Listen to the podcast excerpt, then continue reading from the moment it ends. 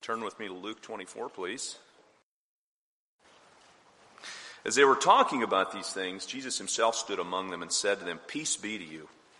They were startled and frightened, and they thought they saw a spirit. And he said to them, Why are you troubled, and why do doubts arise in your hearts? See my hands and my feet, that it is I myself. Touch me and see. For a spirit does not have flesh and bones, as you see that I have. And when he had said this, he showed them his hands and his feet. And while they still disbelieved for joy and were marveling, he said to them, Have you anything here to eat? They gave him a piece of broiled fish, and he took it and ate before them. Then he said to them, These are the words that I spoke to you while I was still with you, that everything written about me in the law of Moses and the prophets and the Psalms must be fulfilled. Then he opened their minds to understand, understand the scriptures and said to them, Thus it is written that the Christ should suffer and on the third day rise from the dead and that repentance for forgiveness of sins should be proclaimed in his name to all nations, beginning from Jerusalem. You are witnesses of these things, and behold, I am sending the promise of my Father upon you. But stay in the city until you are clothed with power from on high. And he led them out as far as Bethany, and lifting up his hands, he blessed them. While he blessed them, he parted from them and was carried up into heaven, and they worshipped him and returned to Jerusalem with great joy, and were continually in the temple blessing God. Pray with me this morning. Father, thank you for your word. Thank you for the privilege of meeting together with other believers. Uh, Father, we pray that uh, you would just expose to us through the teaching of your word things unseen to us. Uh, we acknowledge that your spirit is uh, sharper than a sword. It exposes even the thoughts and intentions of our heart. Uh, we also confess, like Paul, that we see a war in our members, Lord. With our mind, we strive to serve you. Um, and with our flesh, Lord, we struggle day in and day out. We pray that you would inform our minds uh, and that you would empower us to align our, our lives with our theology. Grow us, Lord, and help us to cast down those things that assert themselves against true knowledge, uh, Lord, to, uh, to the obedience unto you, Father. Lord, uh, once again, just equip us. Pray that you would give us a good week this week. Get glory through our lives. In Jesus' name, amen. Thank you, Joel.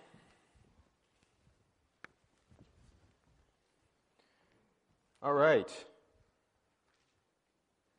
Um, this is it. This is this is sermon number sixty-eight in the book of Luke. Um, we are we are wrapping up the book of Luke this morning. Sermon number sixty-eight. Um, Andrew Tucker joked this morning in Sunday school that that's, this is the only book he's heard me preach from, is Luke. And uh, I was thinking, man, it feels like it feels like Andrew's been with us forever. Uh, and so we've been in the book of Luke for a while. Um, and the, the crazy thing is, and if you've ever taught through uh, for Sunday school or preached through a book of the Bible, um, so I'm, I'm not the only preacher, teacher who says this. But one of the crazy things is, even after 68 sermons in the same book, right? 68 sermons in the same book, we, we just, we, there's still so much that we haven't talked about. There's so much in here that we have not talked about. Um, I think, I'm not, I'm not making like a, this is not a big, like, dogmatic theological statement that I'm 100% positive of, but I think that we're going to have the Bible in heaven. I, th- I think we're going to have the 66 books of the Bible in heaven, and I think part of what we do in eternity is study the Word of God with God Himself. That's what I, that's, that's what I think. I think when Jesus says that, that um, His words are never going to pass away, I think He's referring specifically to Scripture. And, and, I, and I think we're going to have Scripture with us forever. And it's a good thing, too, um, because you need forever um, to, to unpack just the book of Luke. Um, Luke is a brilliant writer. And he, of course, also is being carried along by the Holy Spirit. And, and, and Luke has unfolded the, the main plot the story of Jesus, his birth, his life, his death, his resurrection, his, his setting his face like flint, his determination to save us from our sin. So Luke has unfolded that plot brilliantly, but then he's also just filled his gospel with all kinds of other themes running alongside. And, and one of the huge themes is joy. There's all, there's all kinds of other side themes. Like, I think if you wanted to do a really fun um, Sunday school class series, just do all of the meals in the book of Luke. All of the times that people sit down and have a meal together. What is the theological significance of each of those um, meals? I think that would be that would be a great Sunday school class. It'd be it would be fascinating. There's all kinds of of things that, or just just the parables that show up in Luke. Luke has parables that only show up in his gospel, nowhere else. That would be a fun Sunday school series. Um, one of the other huge themes is joy. There's all kinds of joy and rejoicing and gladness in the book of Luke. There's great joy at the beginning, when, at, the, at the birth of Jesus, or just at the announcement of the birth of Jesus. There's, there's great joy as you walk through um, the gospel and as Luke is, or as Luke is recording um, the way people react to all the things that Jesus does. There's great joy when one sinner is saved. There's, there's great joy when the father rushes to embrace his prodigal son. There's, there's, there's almost too much joy to be true in today's verses. They, they disbelieve for joy. It's almost too good to be true when Jesus rises from the dead. And then the very end of our book today, they, they worshiped him and returned to Jerusalem with great joy verse 52. Verse, verse 51, he blesses them and, he, and he's carried up into heaven. And then verse 52, they worship him and then they return to Jerusalem with great joy and we're continually in the temple blessing God. There are people in the temple blessing God at the very beginning of the book of Luke, and this is how the, the book of Luke ends. Great joy. Great joy. I'm a little bit surprised that they have great joy after Jesus leaves. That's a little bit surprising to me. It's not surprising that when Jesus is with them, is when he's physically with them, that they're filled with great joy. And when he returns from the dead and, and he's with them then, that, that, that, I can see why they would be filled with great joy. But now that he is leaving them, he's no longer physically with them, it's interesting that they are still carrying on with great joy. I don't know what emotion I expected them to have, but I'm surprised that they are ready to carry on joyfully. He's not going to be there anymore where they can see him and eat with him and, and hear him. His body is going to be gone. But they are ready to carry on joyfully. What we, what we see as we look at these verses is we see how Jesus has helped them get ready to carry on joyfully. We, we see five ways, as we look at carefully at these verses, we see five ways that Jesus helps his followers carry on joyfully. He's going to be gone. He's not going to be walking with them anymore. He's not going to be eating with them anymore. He's not going to be speaking with them anymore and listening to them. And he's not going to be physically present anymore. But they are ready anyhow to carry on joyfully. So this is, this is his kindness to them, but it's also his kindness to us as well. So, so here are five ways Jesus helps his followers be ready to carry on joyfully. Number one, he spoke peace to them. Number one, he spoke peace to them. Verse 36, as they were talking about these things, so the, so the disciples are there and they're talking about the, the resurrected Christ. They've, they've, some of them have seen the resurrected Christ, and so they're all talking about it, and, and they're thinking he's going to show up maybe. Maybe, is he, is he really come back from the dead? Is he, is he, re, is he really going to show us himself again? And, and so they're talking about these things. Jesus himself stood among them he just appears and said to them, Peace to you. Some of the most concerning things my mother ever said to me was when she would just look at me and she would say, Okay, we'll let your father deal with this when he gets home. There are, my mom said some scary stuff to me in my lifetime. Um, and we've, we, you and I have talked about this before. It's, it's very difficult for you to believe, but there were times when my mouth got me into trouble um, growing up. I know it seems crazy now, Um, but there were times when my mouth got me into trouble. And usually my mom was perfectly fine to deal with my misbehavior on her own. But sometimes I would go far enough where she would say, Okay, fine. We'll let your dad deal with this when he gets home. I was not a big fan of those words. It makes me wonder, I kind of think about that. It makes me wonder what the disciples thought when Jesus suddenly appeared to them. Their, their last moments with him before this had not been great. While he was being arrested and while he was being beaten and crucified and killed, they had left him. They had abandoned him. They had not stuck with him. They had pretended as if they did not know him. Even in the hours leading up, when he, when he said, Please pray with me, please pray with me, they, they fell asleep. And when he was betrayed and arrested and crucified and killed, they were nowhere to be found. And now he's back.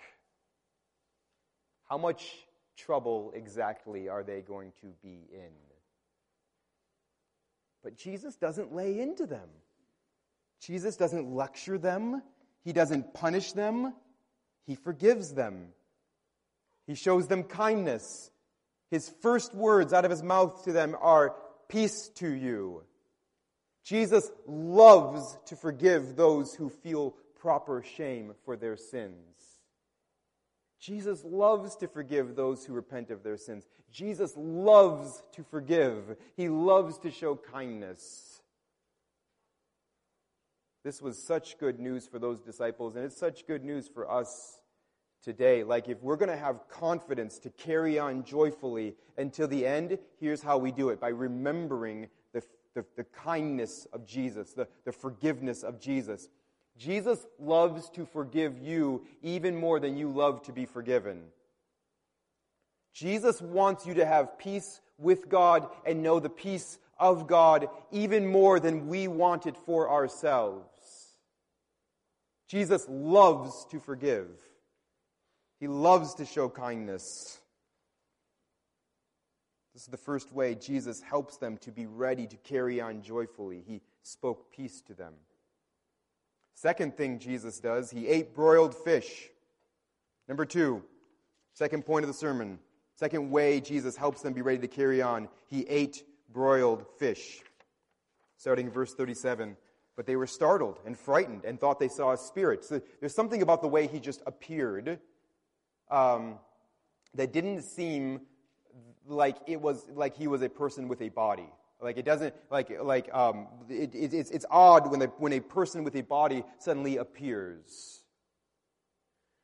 So they're startled, they're frightened. They thought they saw a spirit, and he said to them, "Why are you troubled, and why do doubts arise in your hearts?" Verse thirty nine: See my hands and my feet, that it is I myself. Touch me and see, for a spirit does not have flesh and bones, as you see that I have. And when he had said this, he showed them his hands and his feet. And while they still disbelieved for joy and were marveling, he said to them, Have you anything here to eat? They gave him a piece of broiled fish. And he took it and ate before them. Luke is going way out of his way here. I mean, the, the broiled fish detail, is that really necessary? Luke is going way out of his way here to tell us that Jesus was a real person. He was not a spirit, he was not a ghost. He, he has a body, he has a heart that beats, he has bones and muscles and skin and flesh and teeth. He ate broiled fish. Why in the world would Luke take the time to tell us that Jesus ate broiled fish? Who cares? Luke wants us to understand that Jesus really rose from the dead. Because, because you and I need a real flesh and blood Savior. You and I need a Savior who can eat broiled fish. because we have real bodies. We don't, we don't, we, a, a, hypothetical or a theoretical savior will do us no good. A, a legend will do us no good. An idea will do us no good because we have real bodies and we have committed real sin with our real bodies. So we are really going to die and we are going to suffer real punishment for our real sins done in our real body. None of this is theoretical. All of it is real. So we need a concrete historic fact. We need something that actually happened. We need a real Savior with a real body who really bore our real sins with his real body. He really died on that cross. And then he was really raised from the dead. And when we say he was really raised from the dead, we mean that he was so raised from the dead that he sat down and ate broiled fish. We are flesh and blood sinners. We have a flesh and blood Savior. Our salvation isn't an idea or a theory. Our salvation is a flesh and blood person, and his name is Jesus. That's the second way he helped his followers and us be ready to carry on joyfully. He, he ate broiled fish. Here's the third way he opened their minds to understand Scripture. Starting at verse 44. Then he said to them, These are my words that I spoke to you while I was still with you, and everything written about me in the law of Moses and the prophets and the Psalms must be fulfilled. Then he opened their minds to understand the Scriptures and said to them, Thus it is written that the Christ should suffer and on the third day rise from the dead, and that repentance for the forgiveness of sins should be proclaimed in his name to all nations, beginning from Jerusalem. Look, look at the provision of Jesus here. Look at what he gives to those who belong to him. He, he opens their minds to understand the scriptures. Do you this morning believe the Word of God? Do you understand the Word of God? Has, has the Word of God changed your life? Jesus has done this for you. He has opened your mind to understand. Jesus is the one who makes the Word of God meaningful and life giving to you. There, there is nothing in the world. I, I, I've just been thinking about this this week. I've been thinking about the idea of fellowship with Christ. It is, it is fascinating to me that if you, if you belong to Christ this morning, you feel as if you know Him. Have you thought about that? The only, there's only one person that you've never physically met that you feel as if you know. There's, and you feel as if you know him because you know him.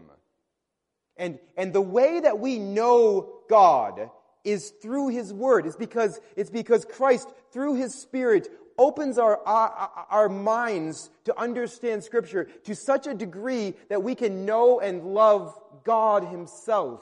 There's nothing else in the world like what Jesus does with his word in the hearts and minds of his people. There's nothing in the world like this. This is his incredible kindness to us. Jesus hasn't just given us his word and left us to figure it out. He also opens our minds so that we can understand it. And we can understand it in such a degree that we can know and love and trust God. Um, if you've been listening to my sermons um, over the last few weeks, you, you may recall that this is, this is the third time that I've emphasized something like this, right? Something about remembering and, and, um, and clinging to the Word of God, and, and, obsessing over the Word of God, and digging into the Word of God, the, the importance of the Word of God. Maybe, maybe you've, you've realized, hey, this is a bit of a theme in Steve's preaching the last three Sundays. Well, it's a theme in the sermons because it's a theme in this chapter. Luke keeps talking about it.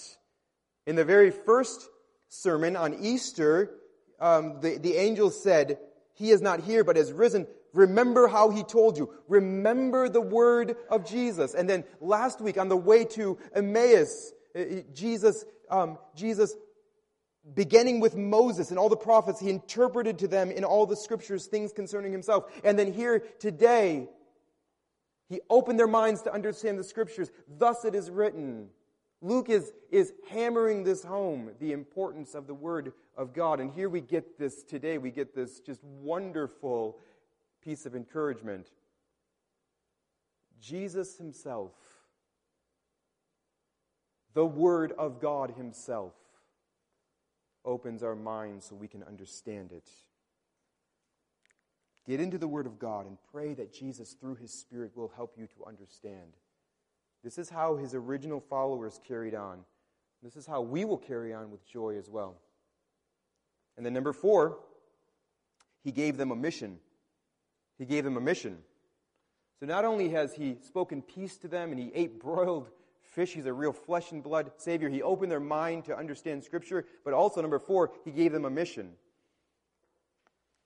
Verse 45 again. Then He opened their minds to understand the Scriptures and said to them, Thus it is written, that the Christ should suffer and on the third day rise from the dead. And I think starting here, Luke is already looking forward to this, the story of, of the, the book of Acts. I think I think at least part of the book of Acts has been, has, uh, Luke has actually done at least some of the research for the book of Acts already by the time he's writing this part of the book of Luke. Because he says, and, and, and that repentance for the forgiveness of sins should be proclaimed in the name to all nations, beginning with Jerusalem. You are witnesses of these things. We're going to see this in, in sort of the, the sequel to Luke's gospel is the book of Acts. And the book of Acts starts right here, where the, where the, the gospel begins in Jerusalem and then it goes to all nations. Repentance for the forgiveness of sins is proclaimed in the name of Jesus to all nations beginning from Jerusalem. And then he says, verse 48, you are witnesses of these things. That's, a, that's an identity statement. Do you see that? So it's not just like Jesus has given you a side hustle or Jesus has given you a, a hobby where, you, where he says, now sometimes every once in a while you're going you're gonna witness about these things. You're going you're gonna talk about some of this stuff you've seen. No, you, this is who you are now. You are a witness to the gospel. You have seen the gospel. This is who you are now. This changes everything. This is who you are. This is your mission. If you're a believer this morning, then you are a witness. Now, of course, you're not a witness the way the first century Christians were, the, the way that the, that the first disciples were, because you, you haven't seen with your physical eyes uh, um, the, the, the uh, life and death and burial and resurrection of Jesus. You haven't seen the resurrected Christ with your physical eyes. But if you've trusted Christ as your Savior, then you have seen it by God's grace. When Paul talks to the Galatian church, he's talking to a bunch of people who, who weren't there when Jesus was, was crucified, but he says, this is what he says to the Galatian church. It was before your eyes that Jesus Christ was publicly portrayed as crucified. Paul has this understanding of the gospel that when, the, that, when, that when God grabs hold of our hearts with the gospel of Jesus Christ, when God proves the gospel to us, when God, when God brings us to faith, He does this in a way that where we, where we see it. We, we don't see a, a 40 foot Jesus at the foot of our bed or something like that, but we, but we see the gospel. We believe it so, like we, we believe it in a way we don't believe other historic facts. We believe it in a way where it changes us where it becomes real to us. He puts it a different way when he's talking to the Corinthian church. He says, For God, who said, Let light shine out of darkness, has shone in our hearts to give the light of the knowledge of the glory of God in the face of Jesus Christ. We are now witnesses. There is a very real way in which the, the gospel has become very real to us. We have, by God's grace, seen it. We've, we've seen the truth and the beauty and the glory of God in the face of Jesus Christ. Even though we've never seen the glory of the face of Jesus Christ, God has shone in our hearts. So we are witnesses. And if you are here this morning, it's, it's because Jesus is still building his church. If he was done building his church, we'd be all with him right now. We'd be done. It, we'd, it'd be over. We'd be with Jesus. But we are here this morning because Jesus is building his church, and we get to be a part of it.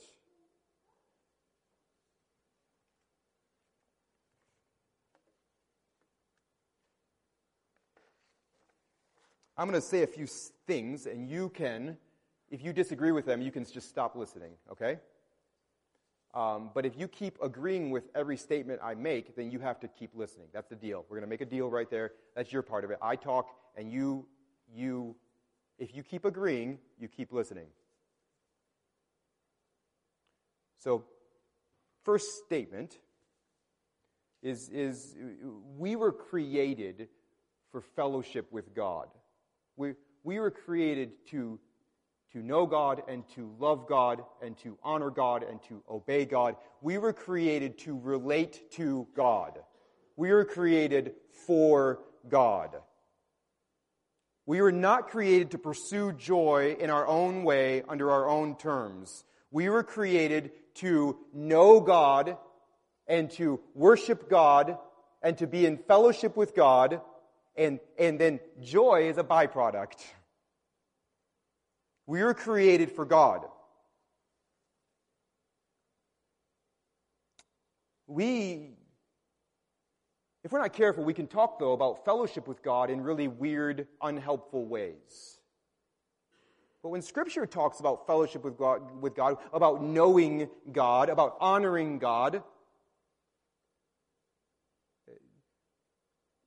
sometimes Scripture says that, that fellowship with God is, is simply resting in Christ. It's simply, it's simply knowing that He loves you and forgives you and is with you and for you. It's simply preaching the gospel to yourself. It's just, it's simply, it's simply relishing uh, in, in like the justification through Christ by grace. Sometimes, sometimes fellowship with God is simply resting in the gospel of Jesus. Sometimes fellowship with God is, is intellectual. It's, it's opening up the scriptures and learning who He is and what He is like and what it means to think the way He wants us to think. It's, it's fascinating that, that we, we have a book and that's how we relate to our Creator. And the more we know of Him in, the, in His Word, the, the more Christ opens our minds to understand the scripture, the more the Spirit teaches us, the more it seems as we know God.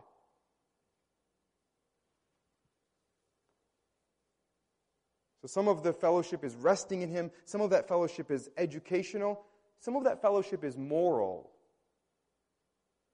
It's, it's pursuing holiness and purity. It's, it's more and more and more loving what God loves and hating what God hates.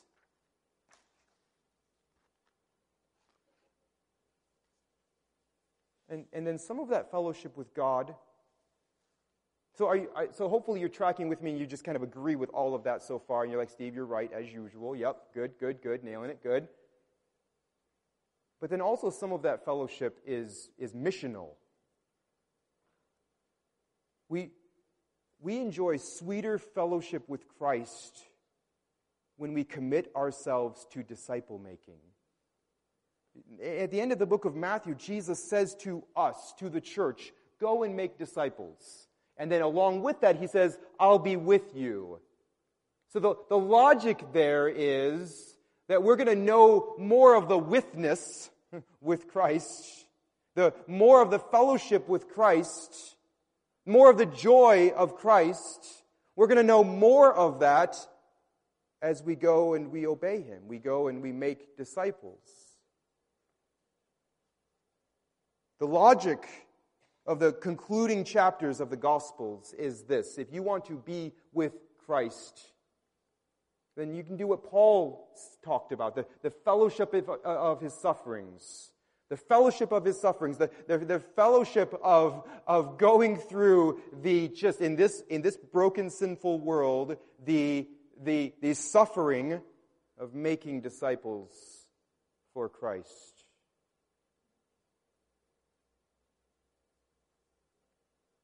People talk about, yeah, I just don't feel real close to Jesus. I don't really feel very close to God. They, we, we talk about it in weird ways, but then when we kind of sort it out, we realize, well, I'm not really, I'm not really studying His Word.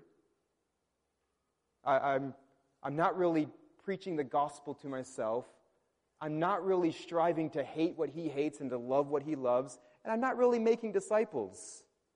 So there's all these avenues for, for, for, for actual concrete fellowship with God that we are ignoring.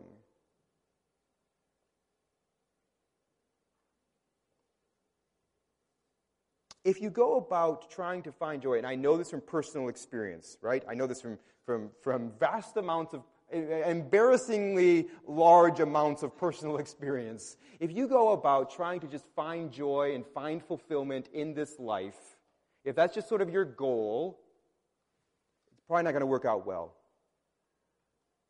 But if you go about life trying to know God, to, to do what Paul says, which is know Christ in the power of his resurrection, and know him through the avenues that he's given us.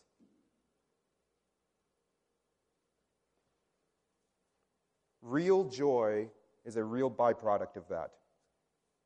Real joy comes knowing God. And I think, I think we will know Christ and have real fellowship with him as we go and we make disciples. As we, as we commit ourselves to the thing he wants us committed to. We are his witnesses. So he spoke peace to them. He ate broiled fish. He opened their minds to understand the scriptures, and he gave them a mission. And then finally, he promised his spirit. Verse 49 and behold, I am sending the promise of my Father upon you, but stay in the city until you are clothed with power from on high. And we see at the very beginning of the book of Acts, this happens. Right? Acts 1 8, this, this happens. Christ is talking about the Holy Spirit. He is going to send his Holy Spirit upon his followers. So they will not be left alone we are not left alone. Christ not only opens our minds to understand the scriptures, he also gives us the strength to obey them. He does this through his Spirit.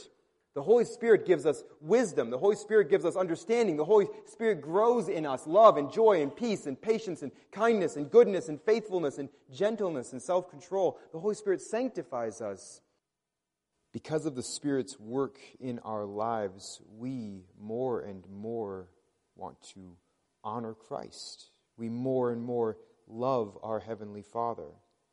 Because of the Spirit, we are sealed until the day of redemption. Through the Spirit, we are comforted in ways we cannot describe. We are equipped to do the work that God has called us to do.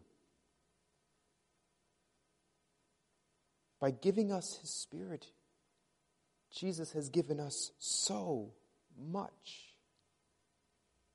No wonder Jesus says in John 16, Nevertheless, I tell you the truth, it is to your advantage that I go away. For if I do not go away, the Helper will not come to you. But if I go, I will send him to you. It is to our advantage that Christ has gone and that he has given us his Spirit. as we as we close out the book of Luke this morning, as we close out sermon number 68, chapter number 24, can, can we be honest with ourselves? This is a great time to just to stop and try to take in what Luke has for us. It's a great time to ask ourselves are, are we running our race with joy? Are we carrying on joyfully? Are you carrying on joyfully? I, I'm not asking if you're faithful. I'm not asking about your faithfulness. Obviously, faithfulness is incredibly important. And I want that for you, and I want that for me as well.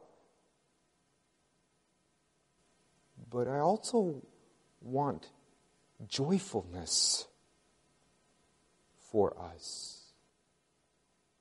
I want us to carry on joyfully. At, at the beginning of his gospel, Luke said, the very first few verses, Luke said that he was writing this eyewitness account of the birth and life and death and resurrection of Jesus Christ. Uh, Luke was writing this eyewitness account so that you might have certainty. As we close this eyewitness account, do you have certainty? Has Jesus spoken peace to you by the blood of his cross? Has Jesus indeed eaten broiled fish? Is he the real flesh and blood Savior that you need for your real flesh and blood sin? Has he opened your mind to understand the Scriptures? Has He given you a mission? Has He, has he made you His witness? Is He building His church through you? And has He given you His Spirit?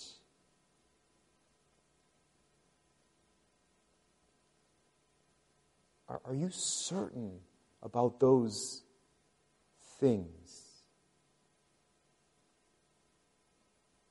And if so, isn't there great joy in all of that?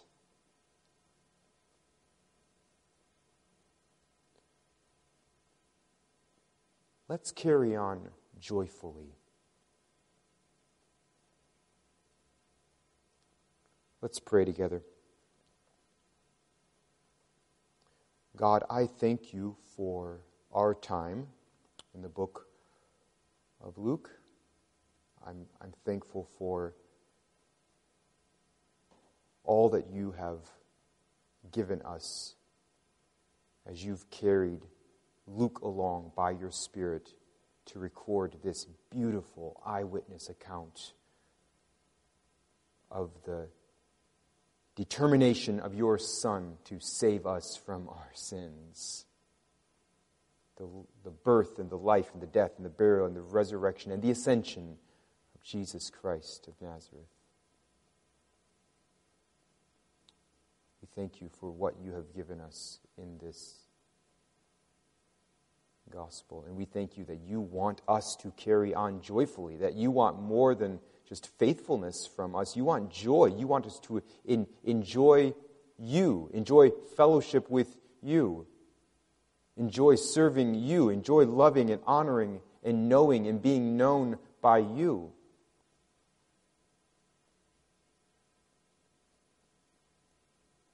We confess that we are not good at joy. We struggle with apathy. We, we struggle with tiredness. We struggle with bitterness. We struggle with laziness and cowardice.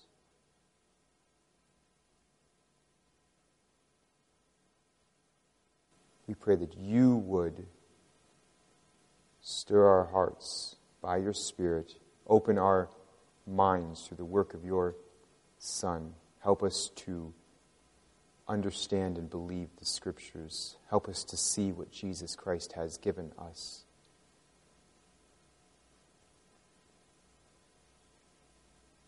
Help us to carry on joyfully. We are so thankful for Jesus Christ. We thank you that he set his face like flint to save us from our sins and to give us an abundant life, a life of joy following him.